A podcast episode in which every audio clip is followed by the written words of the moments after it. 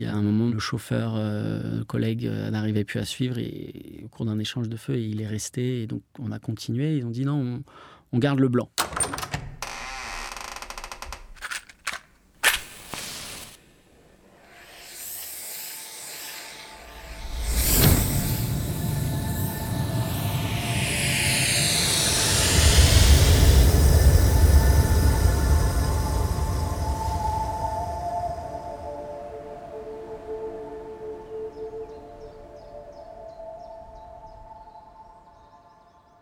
Nos filters.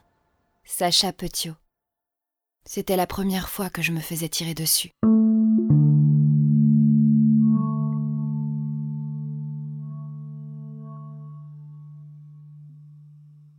Moi, j'avais fait trois mois de mission, donc c'était mon, dernier jour. On avait fait une petite cérémonie. Et donc, moi, je partais le lendemain de Bambou. Il y avait 5-6 euh, heures de route sur des chemins montagneux, boueux, donc il fallait passer euh, notamment euh, une partie du parc national des Virunga pour après retourner euh, sur la route principale et faire route Chourou et route Chourou retourner à Goma. On commence à partir, donc il y avait un chauffeur et il y avait eu des attaques de convois réguliers, alors pas sur les ONG, mais sur les commerçants, sur le tronçon qui traversait le parc, avec du rançonnement de manière générale. voilà, c'était ça, des groupes armés qui demandaient de l'argent.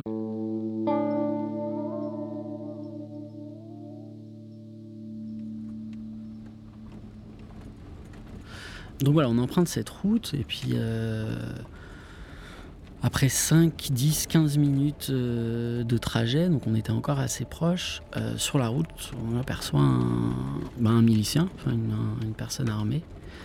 Et je me dis, bon, c'est vrai que c'est bizarre parce que je reconnais que c'est pas un soldat de FRDC a priori. Et puis, moins d'une minute après, on voit au loin quatre autres personnes sortir et euh, armés, donc des jeunes hommes, et nous braquer en fait, et venir en courant avec les armes. Et donc très vite, bah, ils demandent au chauffeur de s'arrêter, ils nous demandent de sortir du véhicule, ils demandent les téléphones, surtout de mon chauffeur et du... Euh, alors on avait une... Euh, on appelait ça à l'époque une poupée. Donc c'était un gardien qui partait avec le chauffeur pour être là, pour qu'il soit deux mais c'était un, de nos gardiens. Et puis pour ce coup-là, c'était une gardienne euh, qui s'appelait Jouissance. Du coup, euh, très rapidement, ils prennent les téléphones et ils nous demandent de sortir. Ils prennent les sacs à dos. Ils laissent notre collègue Jouissance à la voiture et ils demandent au chauffeur et moi de partir en courant, en fait. Il me semble, en tout, ils étaient 6, 6 ou 9. Ils étaient armés de Kalash, quoi, de d'AK-47 on quitte la route principale et puis euh, en fait c'est une région qui est extrêmement vallonnée. Donc on commence à, cavaler, c'était, il faisait très chaud. Vraiment le souvenir que j'en ai, un cagnard. Et donc euh, on monte, on descend, on va bien sûr à travers champs. Euh, on passe dans des petites rivières, dans les plantations de manioc, les bananeraies. Et ça s'arrête pas en fait. Donc là j'étais content de me dire que j'avais continué à courir pendant la mission parce que je me dis bah, ils sont super entraînés mais le chauffeur, euh, qui était un petit peu plus corpulent que moi, avait plus de difficultés euh, donc à descendre. Il est tombé une ou deux fois. Je voyais que c'était un peu difficile pour lui euh, de suivre.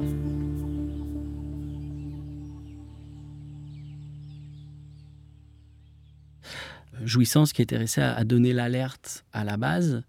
Et en fait, très rapidement, l'information est passée auprès des acteurs armés locaux officiels euh, étatiques, donc la FARDC, mais aussi euh, les groupes armés de la communauté Hutu.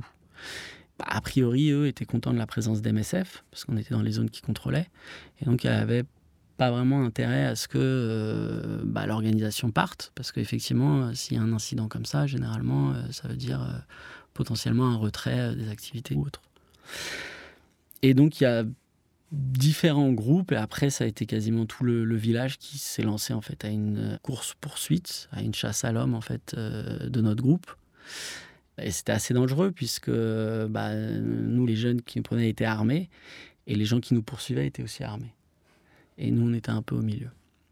Donc il y a eu différents moments d'échange de feu Bon, moi, c'était la première fois que je me faisais tirer dessus aussi euh, à la mitraillette comme ça. Donc, c'est vrai que c'est.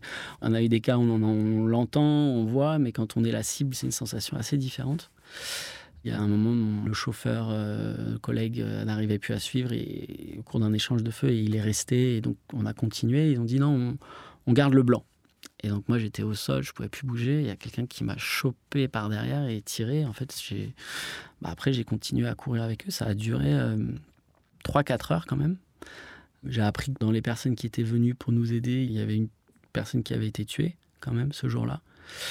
Auprès des ravisseurs, il y a eu un blessé assez important, mais euh, et en fait euh, sur les collines, on voyait que de l'autre côté il y avait euh, donc les villageois aussi qui nous avaient vus, qui avaient informé tout le monde. Donc on entendait vraiment des cris un peu partout, des tirs de balles, des machettes. Donc on était un peu acculés. Ils avaient très peur. Les personnes qui m'avaient pris, étaient assez jeunes, pas organisées, parce qu'ils savaient pas trop où aller. À un moment, ils ont passé des coups de fil. Et moi, à plusieurs reprises, je leur disais, mais c'est parce qu'ils m'avaient même pas fouillé en fait. Je suis resté avec mon téléphone et mon enveloppe euh, sécu, enfin tout ce que j'avais. Je leur disais, bon, on est les docteurs, euh, on a de l'argent, si vous voulez de l'argent, voilà. Moi, à plusieurs reprises, j'ai même sorti l'enveloppe, j'ai sorti euh, l'argent en disant, bon, bah, prenez ça au moins et partez, c'est bon, voilà, c'est.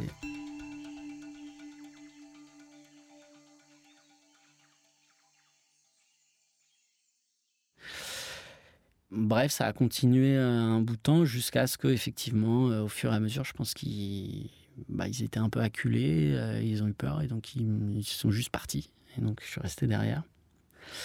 Et là, je me dis bon, c'est déjà bien, mais euh, les personnes qui me suivent derrière, ils savent pas que moi j'ai été libéré et ils tirent à vue en fait. Je, ce serait très ballot de me faire blesser maintenant. Et du coup, j'essaie de me mettre un petit peu à l'écart enfin à l'écart, dans la forêt, hein, on est vraiment dans la... J'essaye de trouver un endroit et puis je m'accroupis. Il m'avait fait enlever le, visuel MSF, donc je le remets. Et puis je crie quelques mots en swahili. Et juste après ça, j'entends trois détonations. Alors je sais pas si c'était vraiment ciblé vers moi, mais vraiment très proche. Donc je me dis bon, je suis resté accroupi. J'ai attendu d'entendre, parce qu'il y avait plein de monde, hein, d'entendre les gens qui se rapprochaient. Et une fois qu'ils se rapprochaient, j'ai recrié plusieurs fois, jusqu'à un moment où je vois trois personnes déboulées avec des machettes à la main et qui m'attrapent et qui me retirent. Et puis, euh, ils savaient pas du tout, en fait, combien de personnes m'avaient pris, ce qui se passait. Donc, ils avaient très peur. donc, en rentrant, bon, voilà, il y avait une foule de plusieurs centaines de personnes avec des enfants, des femmes qui chantaient. Donc voilà, enfin moi ça m'a, je sais pas si ça a été, euh, comment on va dire, ça m'a, ça m'a tout de suite calmé. Donc moi ça allait en fait au final. J'ai retrouvé les équipes qui avaient été très inquiètes forcément et tout, tout le reste. Mais, euh, mais voilà, c'était des moments euh, assez forts pour une première mission avec MSF.